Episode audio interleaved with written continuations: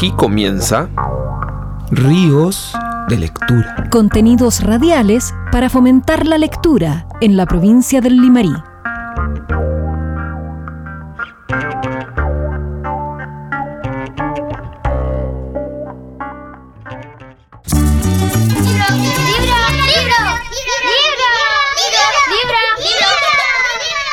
Libro por mí y por todos mis compañeros.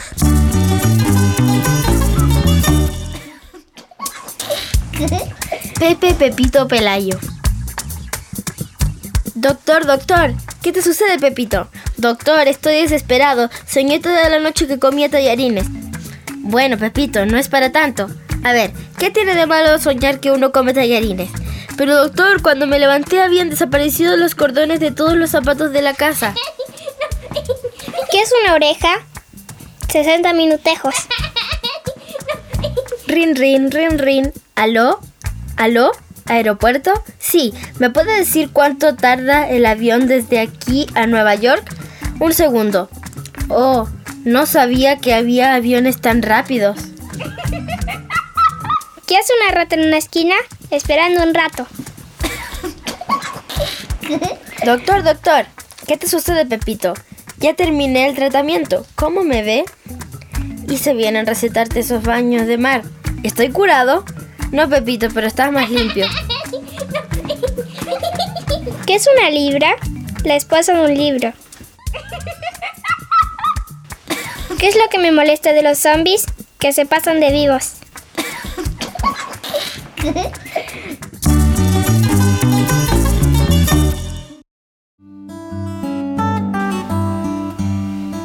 Cuéntanos, ¿cómo se llama tu libro? Pinocho. ¿Te gustó? Sí. Cuéntanos la historia. Eh, se trata de un señor que inventa un títere que cobra vida y que aventura el mundo y iba a la escuela y se paró de ir a la escuela y se fue con un gato y, oh, y un zorro que le mintieron y él siguió y vino una madrina y vio que era mentiroso así que mm, le hechizó su nariz y le creció después va a un lugar y se convierte en un burro, va al mar porque sabe que el que lo creó, Gepetto, estaba dentro de un pez y lo va a salvar. Y la hada madrina por su coraje hace que él sea un niño.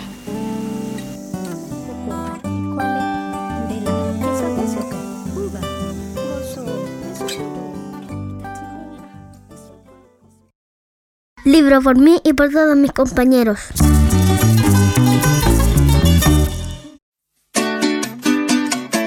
En la punta de los dedos, la identidad de un país en sus poetas.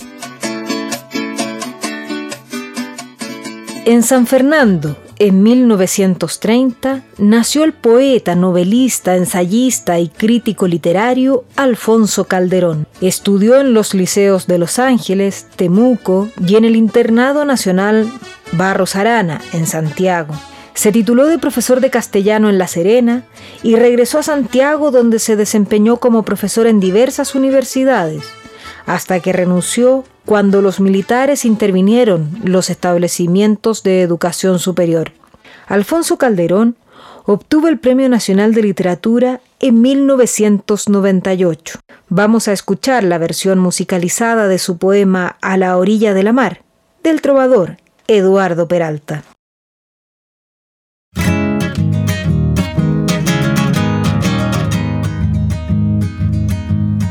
A la caída del sol, por la playa inmensa y sola, de frente al viento marino, nuestros caballos galopan. De frente al viento marino, nuestros caballos galopan. Es el horizonte de oro, oro es la mar y oro arrojan los cascos de los caballos al chapotear en las olas, los cascos de los caballos al chapotear en las olas.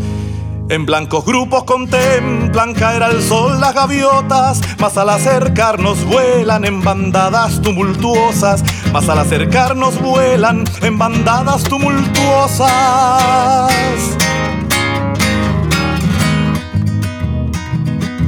pesadamente se alejan sobre las revueltas olas y abátense a la distancia, trazando una curva airosa, y abátense a la distancia, trazando una curva airosa.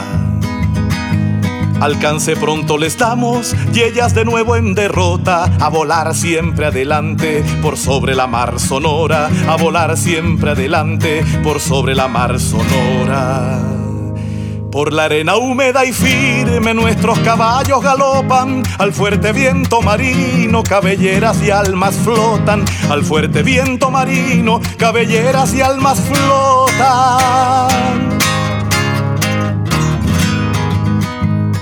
A la caída del sol, en la playa inmensa y sola, tu alma se entregó a mi alma, tu boca se dio a mi boca, tu alma se entregó a mi alma, tu boca se dio a mi boca. No se sabe de qué hablar cuando la emoción es honda por la orilla de la mar. Nuestros caballos galopan por la orilla de la mar. Nuestros caballos galopan. No se sabe de qué hablar cuando la emoción es honda por la orilla de la mar. Nuestros caballos galopan por la orilla de la mar. Nuestros caballos galopan.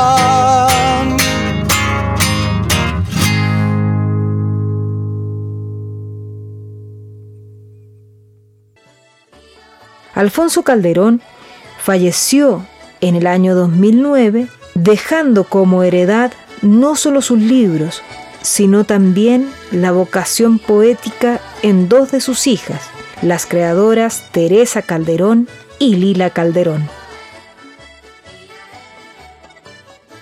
En la punta de los dedos, la identidad de un país en sus poetas.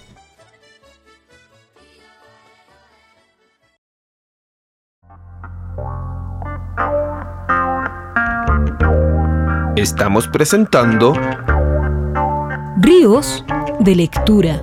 Contenidos radiales para fomentar la lectura en la provincia del Limarí. Muchas pequeñas personas, en pequeños lugares, haciendo pequeñas cosas, pueden cambiar al mundo. Eduardo Galeano. Me lo contaron en mi pueblo. El lenguaje es el vehículo fundamental de la cultura y la lengua es un fenómeno principalmente oral. De las miles de lenguas que se hablaron a lo largo de la historia de la humanidad, solo 106 llegaron a producir literatura.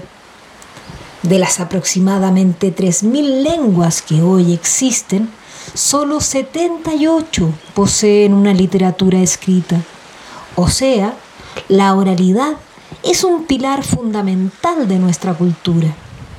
Por ejemplo, las recetas de cocina hoy las puedes encontrar en libros, internet o incluso en los envases de los productos. Pero antes era imprescindible preguntarle a los mayores. Posibilidad deliciosa, quizás menos precisa, pero llena de secretos.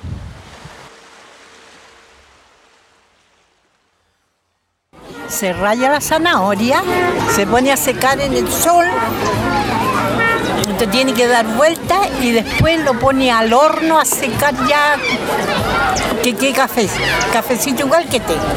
Y ese es todo el procedimiento. ¿Y le echa miel? Ah, le echo eh, cascarita de, de naranja y, y mm, canela. ¿Y se la echa cuando la echa al horno o una Sí, vez que ya está seco? No, no, cuando se la pongo en el horno. Y ese es el té de zanahoria. Zanahoria, sí. Y me decían también que té de manzana. Lo mismo, el mismo proceso. Tiene que pelar la manzana, la manzana verde, y se raya. Y dejarla mm, que se seque al sol y después viene y la pone a- en el horno. Y el dulce membrillo, receta para el dulce membrillo. Pero si es tan fácil, usted tiene que saberla. Mire, la receta del dulce membrillo, el membrillo yo lo pelo, lo echo a cocer con agua, agua, un poco de agua, después lo dejo, lo estrujo, quede que se, lo dejo en un colador que se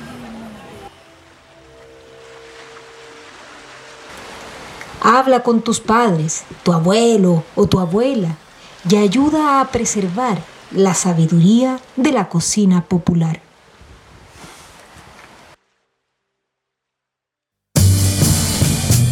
Se abre el telón. Teatro y libros.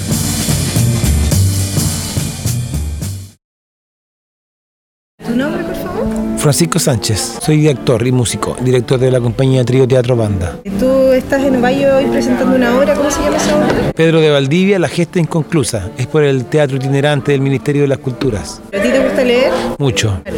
Yo quisiera preguntarte por algún libro que sea importante para ti, eh, que nos cuentes por qué y si lo recomiendas. Bueno, hay un libro que se llama eh, Historia de los antiguos mapuches del sur, que es del antropólogo Jo- José Bengoa que me gusta mucho porque él cuenta como el, el- pasado del pueblo mapuche cuando estaban como en, su esplendor, así, y revela un montón de, de información valiosa para conocer cómo era ese pueblo, que era un pueblo que era na- navegante de los ríos, que era muy numeroso, muy organizado, y que como ellos se, se llama Historia de los antiguos mapuches del sur, desde antes de la llegada de los españoles hasta las pasas de Quilín.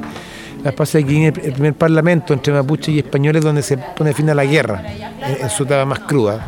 Entonces una reconstitución de la historia del pueblo mapuche muy lleno de datos que son muy interesantes, muy inteligentes, y me gustó mucho leerlo. Buenísimo, lo recomiendo. Ayuda a entender la historia de Chile muy bien, sí, lo recomiendo. Bueno, muchas gracias, Francisco. Ya, gracias.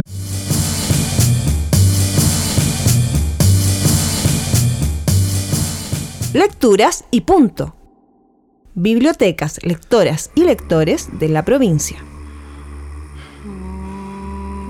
Cualquier persona posee un saber que puede compartir y lo que hace este formato de las bibliotecas humanas es reconocer el saber, no tratar al público solo como una persona ignorante que viene a conocer algo nuevo, sino como una vasija llena que puede compartir y enriquecer a otras personas. Se trata de romper la barrera entre el creador y el público. Reina Pérez. Yo soy la encargada de las actividades del área infantil y encargada de préstamos de libros de la sala 2. Se habla de que la Biblioteca Humana nació en España. Entonces la idea fue que ese día reunimos un grupo de personas, le hicimos un llamado público, cuesta que la gente a veces asista. Nos juntamos 10 personas y hicimos un sorteo y sacaron un numerito y juntamos parejas al azar. Gente que jamás se había visto. Entonces quedaron, quedaron por ser dos adolescentes juntos, quedaron una señora con una chica más joven, eh, quedé yo con una pequeña, el Harry quedó con un prácticamente con un escolar básico y tenían 30 minutos para conversar acerca de las experiencias con los libros, si habían eh, leído algún libro que los hubiera marcado, que hubieran encontrado algo similar, similar a lo que hubieran vivido y todo. Entonces pasó de que se cumplieron los 30 minutos y nosotros nos paramos y dijimos, ya, se cumplieron los 30, ah, pero ¿cómo? ¿Por qué? Y todo. Y después nos sentamos todos juntos a compartir un cafecito y nos pusimos a, a conversar del hecho de que si esto habitualmente lo haríamos. Y todos nos miramos así como, no porque las diferencias de edades o las diferencias de, de, cultura, de género, lo que sea, aleja a la gente. Pero uno se da cuenta que la lectura acerca a la gente. Que la lectura acerca a la gente. Porque es algo que tienen en común y algo que aman. Entonces, empezaron a hablar de libros y todos así como, ah, yo amo a Gabriela Mistral, ah, yo amo a tal artista. Se pierden las diferencias totales. Entonces, fue una bonita experiencia fue muy entretenida porque todos llegaron así como primero como que reacio y todos se miraban así como raro, como que se hacían el quite, pero al final terminó siendo una conversación bastante entretenida, de lo cual ahora quieren que formemos un club de lectura.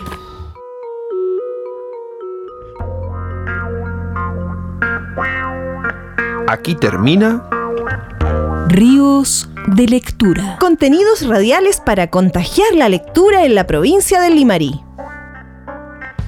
Ríos de Lectura es un programa financiado por el Fondo del Libro y la Lectura 2018